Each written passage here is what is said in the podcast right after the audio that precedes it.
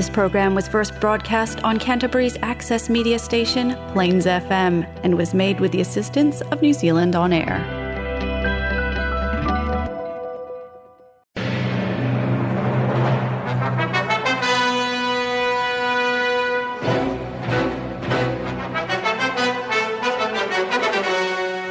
باقي من الزمن.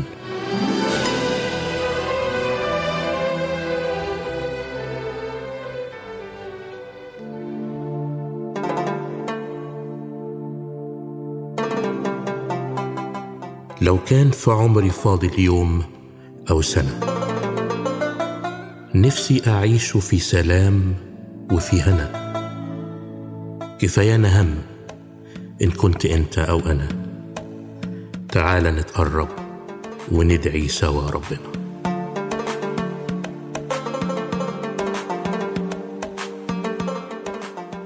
باقي من الزمن، برنامج مسيحي باللغة العربية والفارسية، يعده ويقدمه بطرس مورجان. باقي من الزمن إبحار في قلب الزمن، يأخذنا إلى بحار المعرفة الكتابية والروحية. فقرات ممتعة، عظات، ترانيم، موضوعات تهمك، ودراما إذاعية في باقي من الزمن. فابقى معنا.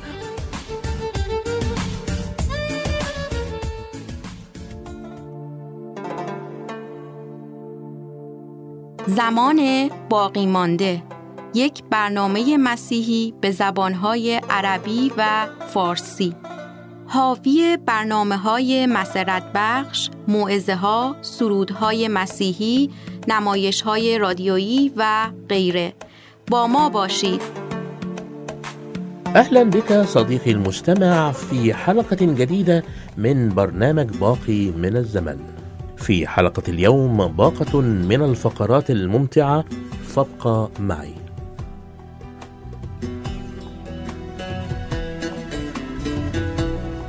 وقع حمار في بئر غائر، وأخذ الحمار يصرخ لساعات بينما كان الفلاح يحاول التفكير في طريقة لتخليص حماره، حيث أن البئر عميق جدا والحمار ثقيل وليس من وسيلة لإخراجه.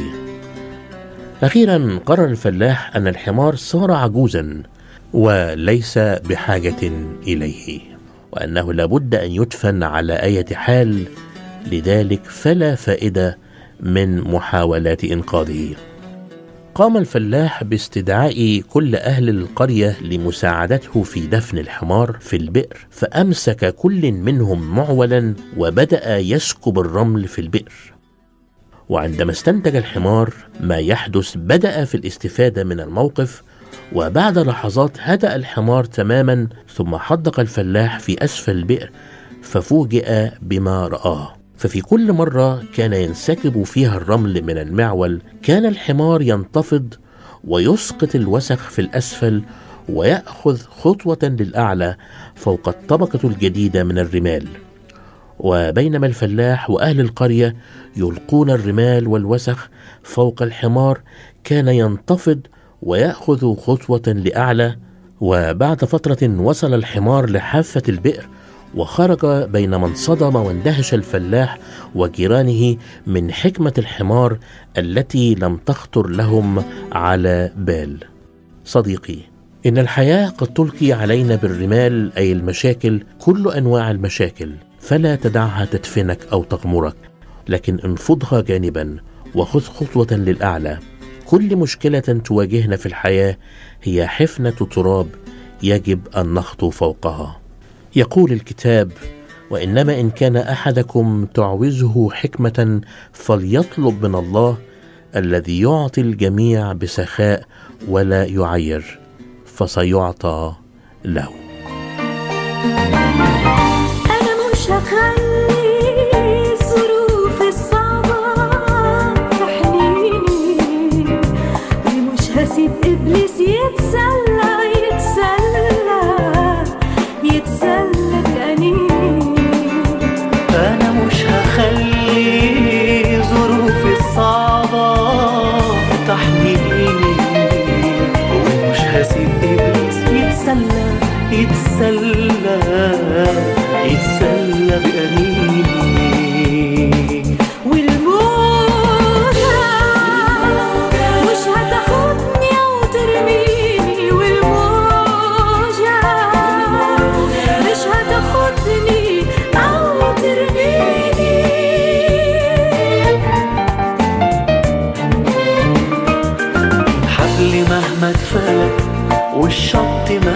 تعال انت اللي هتكون الطريق وانت اللي هتكون السند.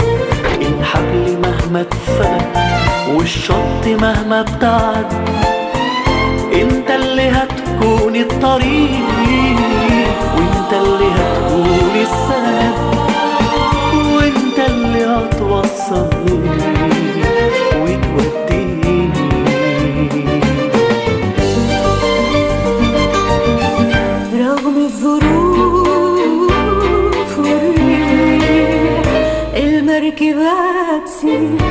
ومهما هاجت بحور الرب ليه تدبير. رغم الظروف المركب هتسير ومهما هاجت بحور الرب ليه تدبير.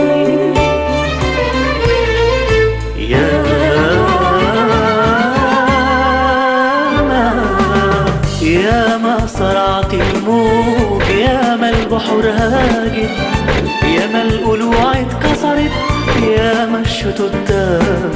ياما صرعت الموج ياما البحر هاجت ياما القلوع اتكسرت ياما الشتوت دارت. ولقينا ايدك معانا والتعديل اتدفى والمركبة على الضفة. ولقينا قلبك معانا والتعديل اتدفى والمركبة رغم الظروف رست على الضفة.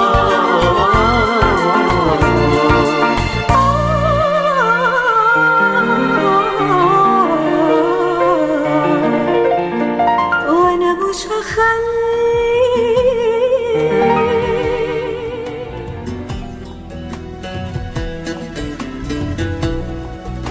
وللإجابة على سؤال ورد إلينا حول طبيعة وحدانية الله، كنا فعلا بنؤمن أنه الله واحد أو نؤمن بوحدانية الله، فما هو نوع الوحدانية التي تليق بهذا الإله الواحد؟ نوع الوحدانية هي الوحدانية فيها أنواع. الناس لما جم يفكروا في وحدانية الله البعض اقترح أن وحدانية الله وحدانية مجردة. يعني إيه مجردة؟ سألوا نفسهم السؤال ده، هل الله ذات؟ قالوا طبعا الله ذات وليه وجود حقيقي. طيب هل الله يتصف بصفات؟ خافوا يقولوا إن الله ذات ويتصف بصفات، فجردوا الله من الصفات أو من بعض الصفات اللي قالوا أنها لا تليق بالله. فريق ثالث قال إنه الله فوق الصفات، لكن الحقيقة النوع ده من الوحدانية لا يليق بالله مطلقا، لأنه لا يليق بالله أن نجرده من الصفات أو حتى بعضها، أو نقول أنه فوق الصفات بمعنى أنه لا يتصف بصفات. النوع الثاني أو الفريق الثاني قال أنه وحدانية الله وحدانية مطلقة. يعني إيه مطلقة؟ يعني واحد بلا حدود، يعني واحد وحدانية مطلقة. وهنا بيطلع سؤال مهم، هل الله يمارس أعماله وصفاته؟ نعم. من إمتى؟ منذ الأزل، لأنه ما يصحش أنه يستجد جديد على الله أو أن الله يتغير. طيب مثلا الله كليم، فصفة زي الكلام دي هل كان يمارسها الله أزلا؟ بالطبع، لأنه لا يليق بالله أنه يكون صامت ولما يخلق الخليقة يتكلم. لابد أن الله كان بيتكلم منذ الأزل. والسؤال هنا مع من كان الله يتكلم؟ وعلشان كده الكتاب المقدس بيعلن لينا أن النوع الوحيد من الوحدانية التي تليق بالله هي الوحدانية الجامعة. جامعة لإيه؟ جامعة لكل ما يلزم قيام كائن إلهي، أو خليني ببساطة أقول جامعة لكل مستلزمات الألوهية. وحدك ليك السجود، شعبك يفتخروا بيك، شخصك فوق الحدود، حبك يكسرنا فيك. وحدك ليك السجود، شعبك يفتخروا بيك، شخصك فوق الحدود، حبك يأسرنا فيك. ليك في الموت مخارج، ليك سلطان أكيد، فحماك الوعد ثابت والخوف يهرب بعيد. ليك في الموت مخارج، ليك سلطان أكيد، فحماك الوعد ثابت والخوف يهرب بعيد.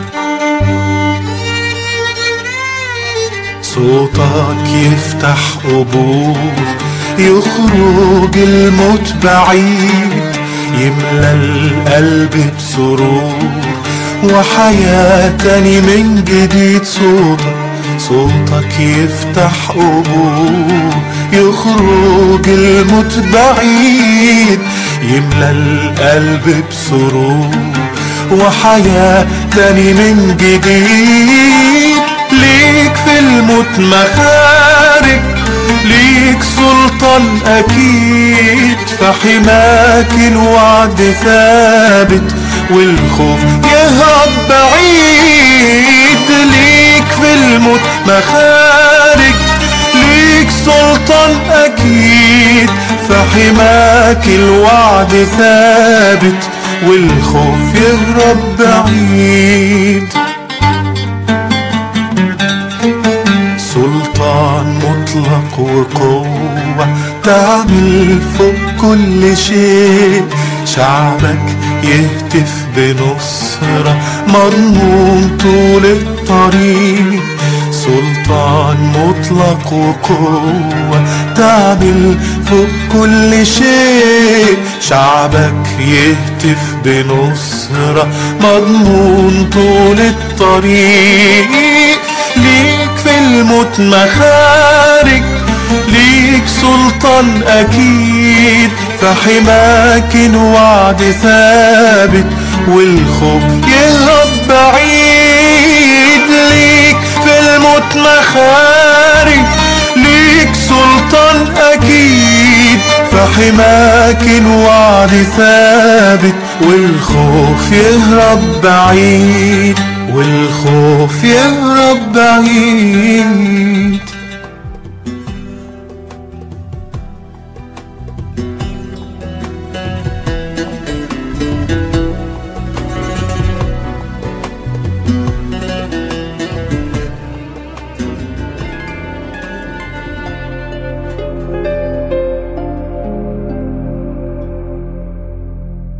الكلمة اللي الله ما بيحبش يتعامل بيها أبدا، واللي ما بيحبش يستخدمها، واللي مش موجودة في قاموس الله، هي كلمة المستحيل.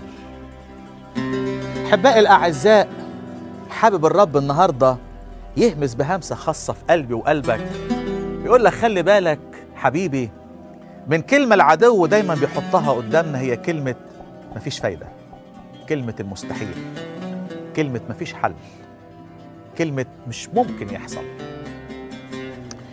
وخلينا نحكي مع بعض قصة حصلت قريب مع أم تقية قديسة بتعرف الرب، بتشجعنا جدا قوي قوي في همسة النهاردة ولمسة ربنا لينا كمان.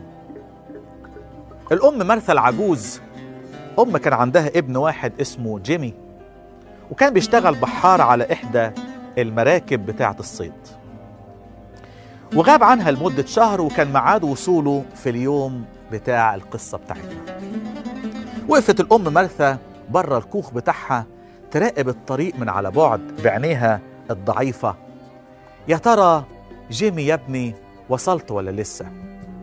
بعد شوية وهي واقفة في شمس النهار، شافت على بعد كبير قوي شبح واحد جاي على السكة.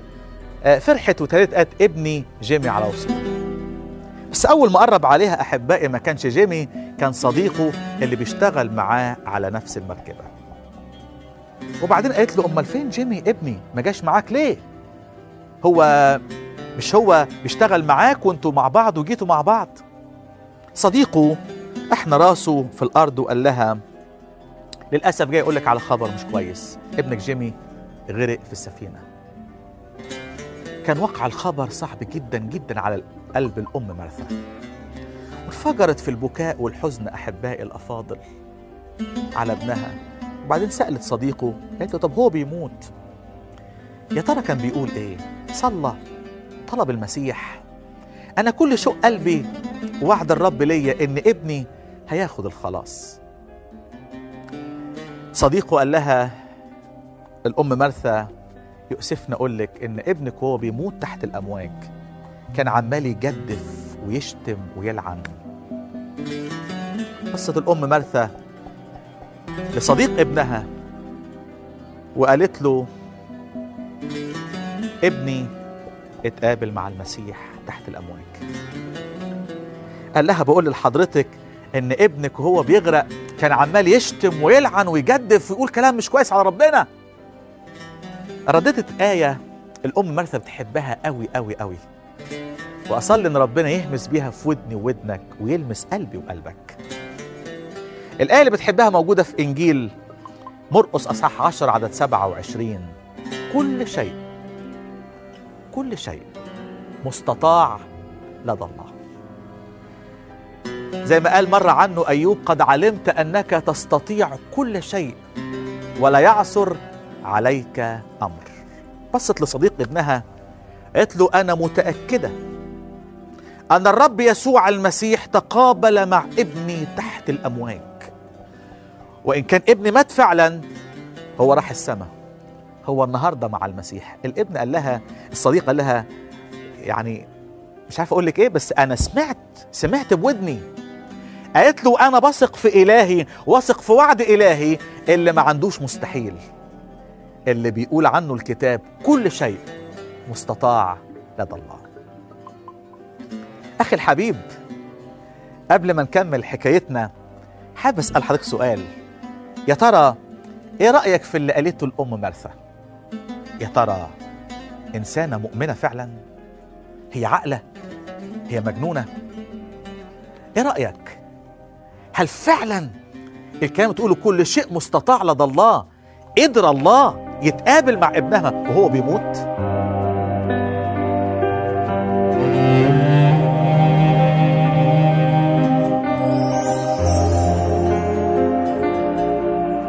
يا ترى إيه اللي حصل في قصتنا؟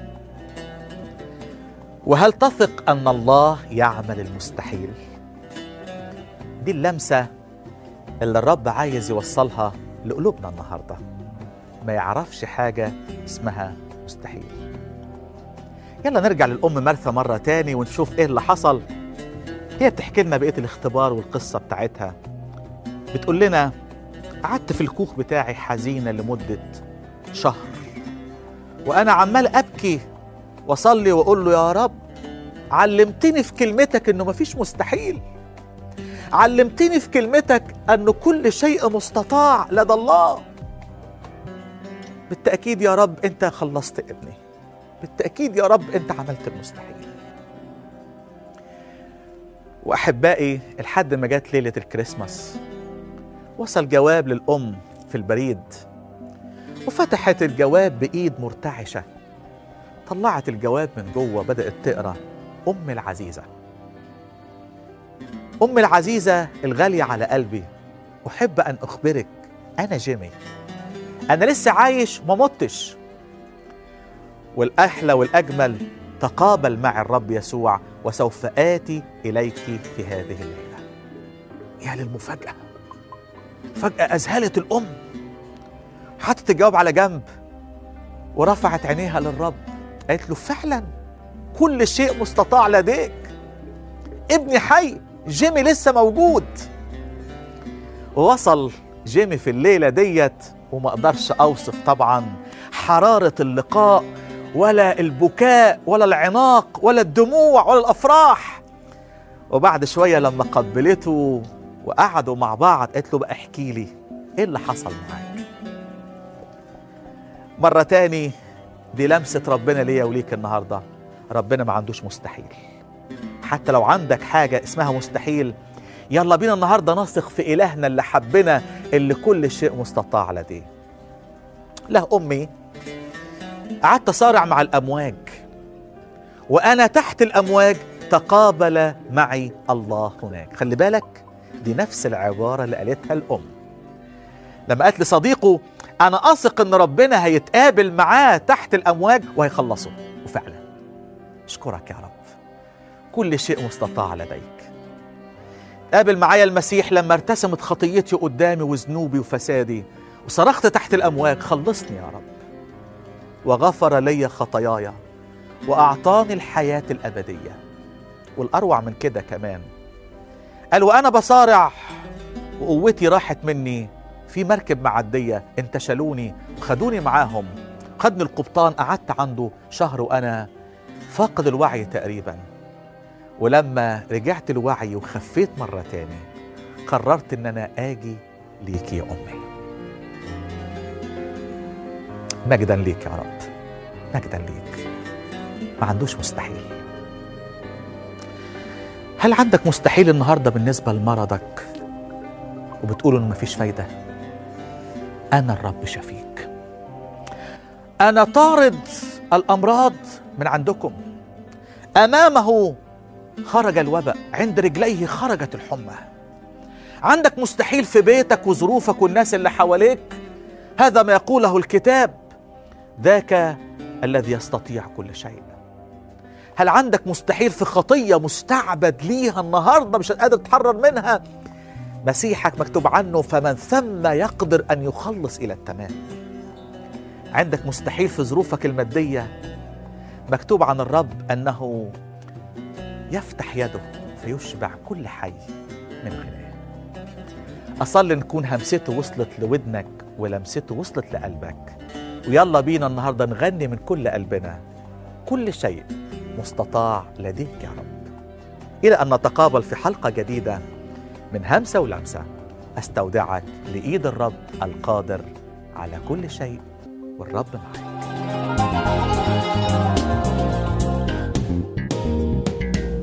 قد علمت أنك تستطيع كل شيء، قد علمت أنك تستطيع كل شيء، قد علمت، قد علمت أنك تستطيع كل شيء. ولا يعصر عليك أمر، ولا يعصر عليك أمر، ولا يعصر عليك أمر، ولا يعصر عليك أمر. قد علمت، قد علمت أنك تستطيع كل شيء، تستطيع كل شيء.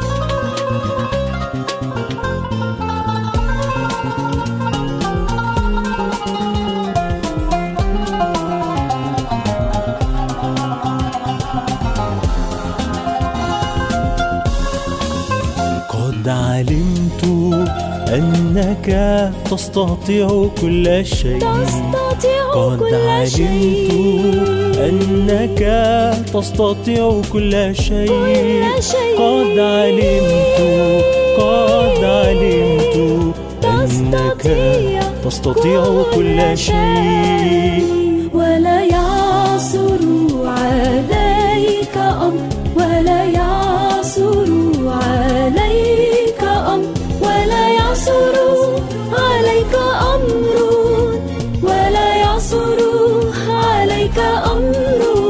قد علمت، قد علمت أنك تستطيع كل شيء، تستطيع كل شيء.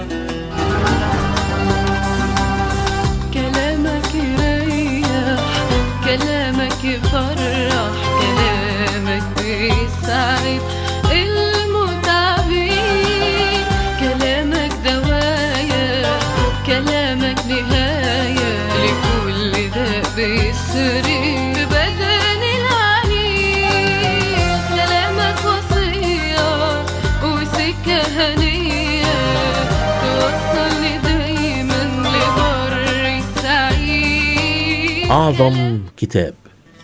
أهلا بك صديقي المستمع في رحلة جديدة مع أعظم كتاب. هذه السلسلة الدراسية هي رحلة عبر أسفار الكتاب المقدس لنتعرف عن قرب على ذلك الكتاب العظيم كلمة الله الحية.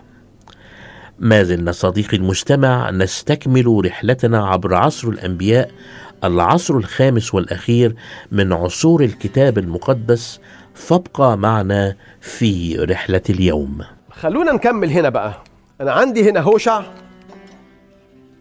آخر الملوك، وهنا قلنا الملك بتاع أشور ده شلمنصر، ده ملك أو إمبراطور أشور، بيجي بيعمل السبي الأشوري، وبنسميه سبي إسرائيل. يعني ده تسمية سبي إسرائيل. يعني احنا عندنا 3 تسميات النهاردة، يعني بنتكلم عن 3 حاجات، يعني هي واقعة واحدة. وعلى فكرة الواقعة دي عشان نقرأ تفاصيلها موجودة في ملوك الثاني 17، ملوك الثاني 17. أنا عايزكم لما ترجعوا لملوك الثاني 17 تعرفوا الحد، تعرفوا هوشع، وتعرفوا شالمنصر، وتعرفوا سبي إسرائيل، وتعرفوا إن السامرة قعدت 3 سنين محصنة بتقاوم هذا السبي. فيبقى عندي ملوك. طب فين بقى الحادثة الثانية؟ أين نجدها؟ نجدها في ملوك الثاني 25. في ملوك الثاني 25 ماذا نجد؟ نجد شخص واحد هو نبوخذ نصر، ده ملك بابل، بيجي بيعمل اللي احنا بنسميه السبي البابلي أو السبي الثاني أو سبي يهوذا. لو ما بنقرأ في الكتب، لو قرينا في الكتب إن في حاجة اسمها السبي البابلي، هو نفسه السبي الثاني، هو نفسه سبي يهوذا. لما نقرأ عن السبي الأشوري، هو السبي الأول هو سبي إسرائيل. احنا بنتكلم عن حادثة واحدة ب3 مسميات.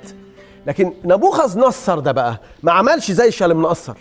شالمنصر أول ما جه عمل سبي لمملكة إسرائيل. يعني سبي، السبي مخالف للاحتلال. الاحتلال بتيجي أمة غريبة، أمة أجنبية، بتيجي تحتل البلد بسكانها، بتيجي للمكان نفسه. السبي عكس كده، باخد الشعب بغربه، بقتلعه من أرضه واجيبه في الأرض بتاعتي. يعني الناس دي تاخدت من الشمال هنا عشان تسكن هنا، فمش مملكة أشور جت عشان تحتل هنا، لا، دي أخدت الناس اللي هنا دي وفرغت الأرض، وبالتالي اختلطوا بالشعوب دي ونسيوا لغة البلد دي، نسيوا الأرض دي تماما، تزاوجوا هنا بقى، عاشوا هنا، سكنوا هنا. اللي هيحصل بعد كده نفس الكلام، الناس اللي ساكنة في الجنوب يروحوا لبابل، يعيشوا في بابل، بما فيهم بقى الكهنة والأنبياء وشيوخ الشعب. مفيش حد هيترك هنا تقريبا. لكن إيه اللي عمله بقى؟ نبوخذ نصر جه على 3 مراحل، ما جاش على مرحلة واحدة، عمل السبي على 3 مراحل. أنا يعني هقف هنا في المرحلة دي يعني هقول كلمتين ليكم في النهاية، لكن 3 مراحل لازم ندركهم. النظرية بتاعت نبوخذ نصر كانت عاقلة للغاية. يعني نبوخذ نصر لما جه قرر قرار إن أنا ليه أعمل سبي زي اللي حصل هنا؟ ليه أخد معايا العجائز؟ ليه أخد معايا الأطفال؟ ليه أخد معايا ناس أنا أعولهم؟ أنا عايز ناس أستفيد منهم في المملكة بتاعتي، في الإمبراطورية بتاعتي، في بابل. فلما جه اختار أفضل الناس، الشباب، الفتيان، صاحب كل صنعة، كل شخص ماهر. خلونا نشوف مع بعض الكلام ده معناه ايه. احنا معانا بابل بنختم بيها النهارده. السبي اللي احنا هنتكلم في تفاصيله لانه على مراحل، يعني ما ابتداش في مرحله واحده، لكن اخد اكتر من مرحله، اخد 3 مراحل. وزي ما السبي هياخد 3 مراحل، الرجوع من السبي هياخد 3 مراحل، على 3 مراحل. يعني مرحله اولى وثانيه وثالثه، زي بالظبط ما نبوخذ نصر دخل هذه الارض 3 مرات على عهد، يعني على 3 عهود ل3 ملوك. كل مره كان عنده استراتيجيه، يعني هو كان داخل عن قصد بينتقي، وساب في النهاية ناس اللي هو مش عايزهم، الناس اللي تبقى عالة على الإمبراطورية. أول غزو لنبوخذ نصر كان على يهوياقيم أول ملك. الكلام ده نقراه فين؟ في دانيال اصحاح 1 عدد 1. في السنة الثالثة من حكم يهوياقيم ملك يهوذا جاء نبوخذ نصر. في السنة الثالثة هو حكم سنة 608، يعني يهوياقيم ده حكمه كان 608، السنة الثالثة هي سنة كام؟ 606. 608 607 606. فالمرحلة دي كانت 606 قبل الميلاد، ودي بنسميها المرحلة الأولى. النبي المعروف لينا اللي كان في المرحلة الأولى واتاخد في السبي هو دانيال، طبعا معاه الفتية ال3، لكن احنا خلينا اللي معروف لينا هو دانيال. فاحنا عندنا النبي هو دانيال، الملك هو يهوياقيم. نستكمل حديثنا بعد الفاصل.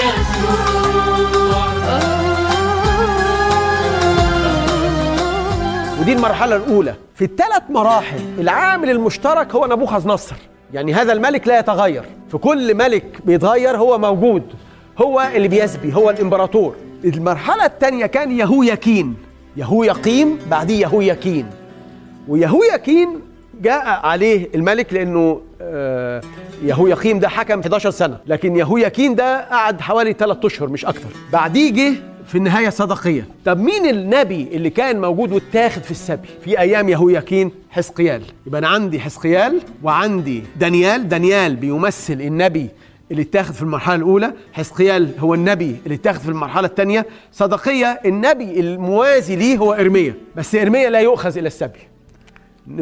إرميا هرب إلى مصر لكن لم يؤخذ، لكن كان موجود في وقت السبي ده. يبقى احنا عندنا السبي ده حصل على 3 مراحل.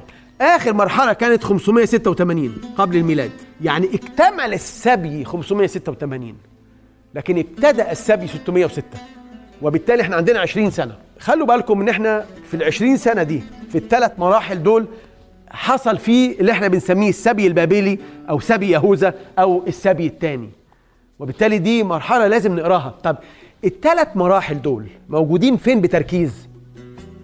موجودين في أخبار الأيام الثاني 36. طب يعني آخر إصحاح في سفر أخبار الأيام هتلاقي الملك.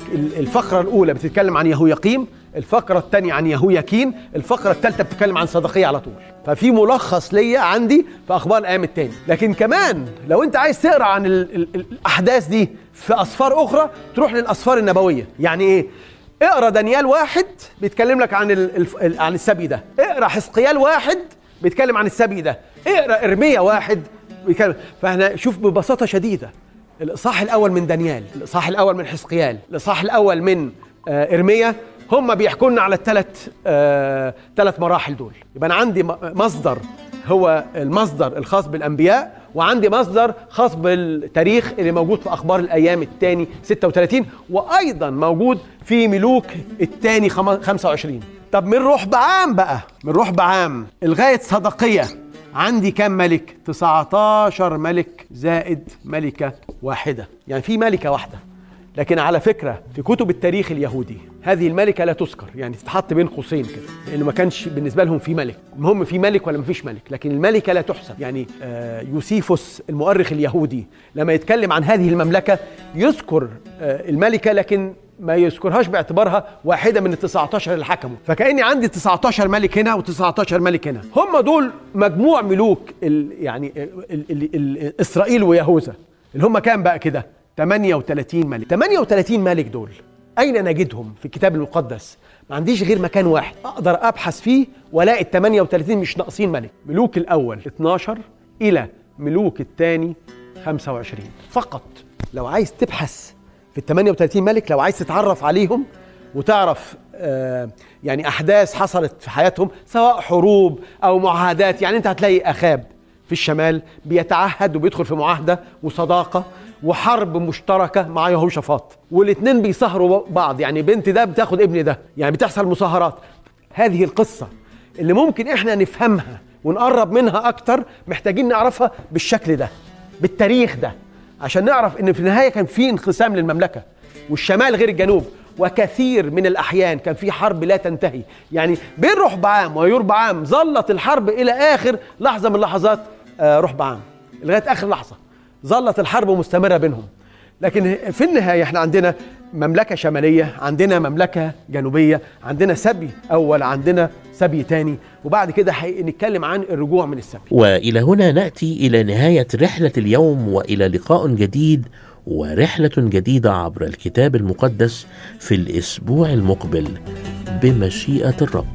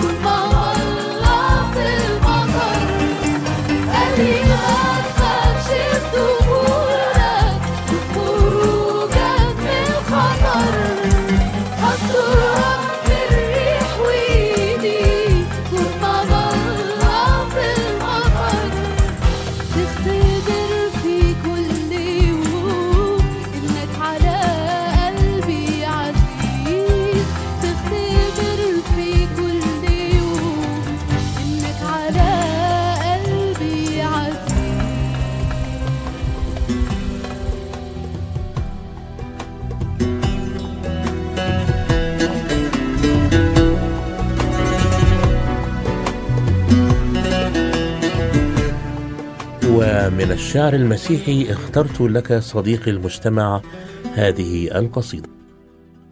أنا أفضل واقف على بابك صابر مستني، عارف إنك رغم الزحمة برضو سمعني، مش شاكك أبدا إنك يوم هتجاوب وهتشرح وتفهمني، بكلامك هتجاوب وبصمتك هتجاوب وبرفضك هتجاوب، دايما دايما هتجاوب، مش ممكن أبدا تهمني، وأنا واثق فيك، واثق في صلاحك وهباتك، أنت الراعي أنت العاطي، مش ممكن تمنع بركاتك، والساعة في إيدك مظبوطة، بالثانية بتظبط أوقاتك، وأنا هفضل واقف على بابك، أنا هفضل واقف على بابك يا أبو قلب حنين يا سامعني، خد وقتك زي ما يحلالك، وأنا هفضل واقف مستني. وبهذا نأتي صديقي المجتمع إلى نهاية الفقرات باللغة العربية، وسنستكمل البرنامج باللغة الفارسية.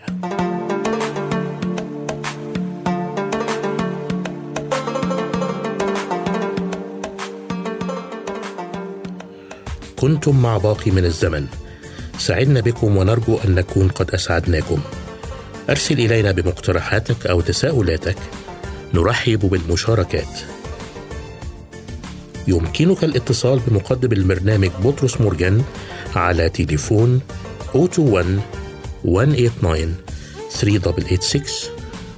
أو أرسل لنا على بريدنا الإلكتروني radio.arabic@extra.co.nz. والرب معكم.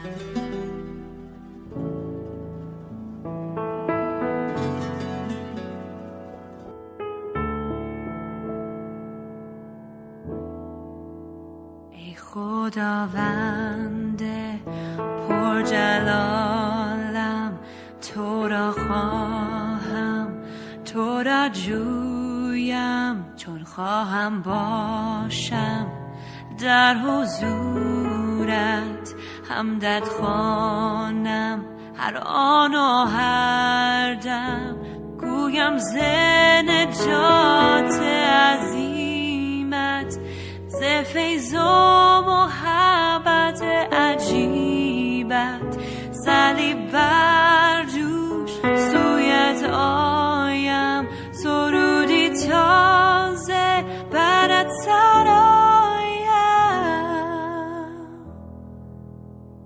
تو خدایم، تو منجیم، توی نور زندگیم، توی شاهم راه نجات، تو شبانم به تو محتاجم.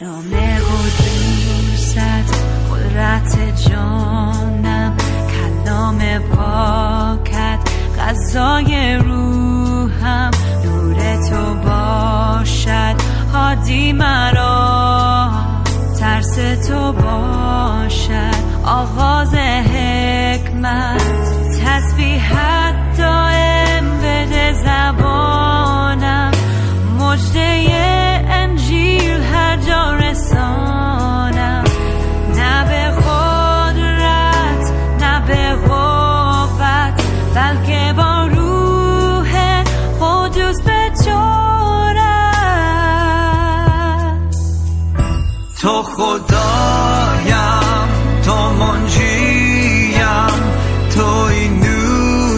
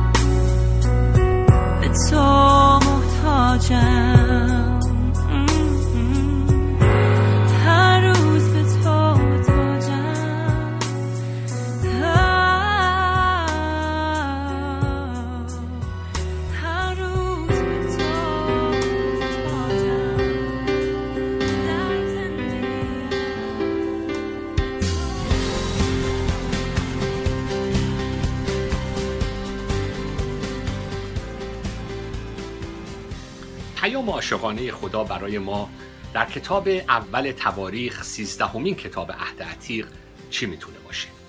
در زندگی امروز ما چه تشویقی از این کتاب میتونیم دریافت کنیم؟ لری کرب نویسنده کتاب 66 نامه عاشقانه با این جمله خلاصه میکنه پیام عاشقانه کتاب اول تواریخ رو. خدا داره انگار به ما میگه Emptiness now, fullness later. That is a promise. خلأهای امروز زندگی یک روز به طور کامل پر خواهند شد. پری کامل رو یک روز در آینده هممون تجربه خواهیم کرد. این وعده خداست. روی این عهد خدا و وفاداری خدا میتونیم زندگیمون رو بنا کنیم. کتاب اول تواریخ داره دوباره داستان اسرائیل رو تکرار میکنه. داستانی که در کتاب‌های سموئل و پادشاهان قبلا خوندیم. ولی داستان اول تواریخ تکرار اون داستان هاست از یک زاویه دیگه با یک هدف دیگه. کتاب‌های سموئل و پادشاهان نوشته شد که به قوم اسرائیل یادآوری کنه که دلیلی که اسرائیل به تبعید رفت، دلیلی که اسرائیل معبد را از دست داد و معبد نابود شد، سیستم کهانت و قربانی‌های اسرائیل نابود شدند، دلیلی که اسرائیل به اسارت رفت گناهان قوم اسرائیل بود، گناهان پادشاهان قوم اسرائیل بود، بی حکمتی‌ها، بت‌پرستی‌های قوم اسرائیل بود. و قوم اسرائیل نباید توقع داشته باشه که از خدا طلبکاره و چون اگر خدا وعده‌ای داده هر طوری که ما زندگی بکنیم مهم نیست، ما اون وعده‌های خدا رو دریافت خواهیم کرد. نه، هیچ کدوم از ما از خدا طلبکار نمیتونیم باشیم.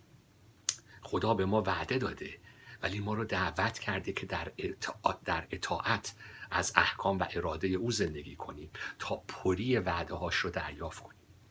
پس درس مهمی که اسرائیل باید یاد می‌گرفت این بودش که خدا عهد شکنی نکرد در اجازه دادن رفتن اسرائیل به تبعید، بلکه به خاطر گناهانشون بود که این اتفاق افتاد. حالا قوم اسرائیل برگشته از تبعید، برگشته به اورشلیم، برگشته به اسرائیل و سرزمین موعود و این بار در کتاب تواریخ خدا میخواد اونا رو تشویق کنه که شما ناامید نباشید از شکست‌های گذشته، از اسارت در گذشته، از نافرمانی‌های گذشته. من وفادارم، من به عهدم عمل میکنم، من برای شما نقشه و آینده دارم. پس میخواد از طریق تکرار این داستانها امید بده به زندگی من و تو که بله، خیلی وقتا من و تو هم تو زندگیمون تجربه های تلخ داریم، شکست ها داریم، افتادن ها داریم، آرزوهای از دست داده داریم، ولی خدا ما رو فراموش نکرده. خدا میخواد که توی تمام این سختی ها، تمام شرایط دردناک، اون رو اول بذاریم، پرستش اون رو اول بذاریم. این پیام مهم کتاب تواریخ هست که الان این خلاها نباید دلیلی باشه که ما بخوایم که خودمون رو، رضایت خودمون و ارضا شدن خودمون رو به هر طوری که شده به دست بیاریم، بلکه اجازه بدیم که حتی توی این زمانهای سخت توجه ما و ارجحیت ما، رابطه ما با خدا باشه و پرستش خدا باشه. وقتی قوم اسرائیل برگشت، به جای اینکه معبد رو بسازن، به جای اینکه پرستش یهوه رو جدی دنبال کنن، شروع کردن به ساختن خونه‌های خودشون، زندگی‌های خودشون. ولی پیام این کتاب‌ها اینه که نه، خدا رو اول بذار، پرستش اون رو اول بذار. بله، کتاب اول تواریخ با شجر نامه شروع میشه. دوباره فصل‌ها از شجر نامه یاد میشه. چرا؟ چون خدا میخواد به من و تو این وعده رو بده که عهدش رو در گذشته با ابراهیم فراموش نکرده. علی‌رغم سرکشی‌ها، علی‌رغم طغیان‌ها، پیچ و خم‌های زندگی و تاریخ، خدا وفاداره. خدا داره جلو میبره نقشش رو. خدا عهدش رو به ابراهیم، عهدش رو به داوود نگه میداره و ما میتونیم روی وفاداری خدا زندگیمون و امید رو برای آینده بسازیم.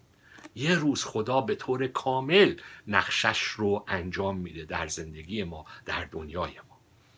امروز بله، دیگه در عدن نیستیم، توی دنیای سقوط کرده هستیم، با 1001 گناه تو زندگی کلنجار میریم.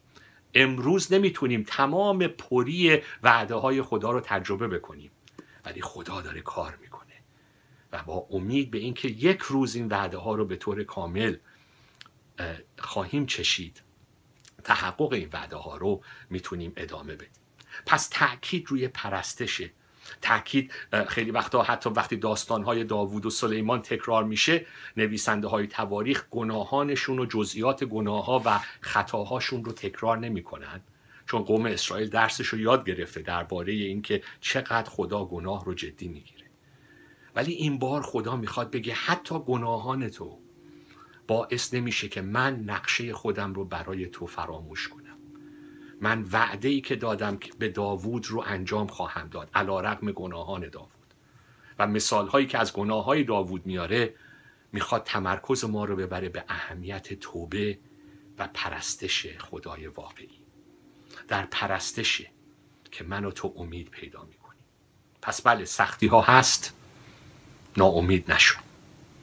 این خدا برای من و تو نقشه داره، ولی دعوتش اینه که من رو پرستش کن و من رو اول بذار تو زندگیت.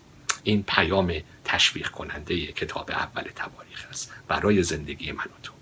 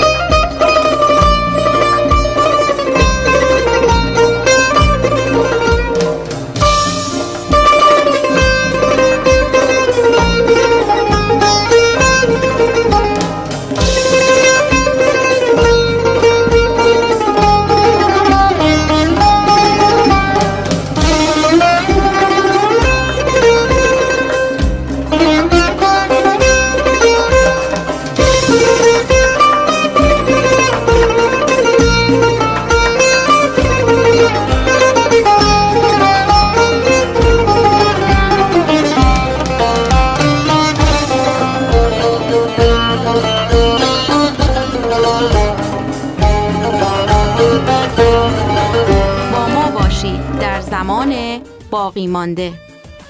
ما از توجه شما سپاسگزاریم.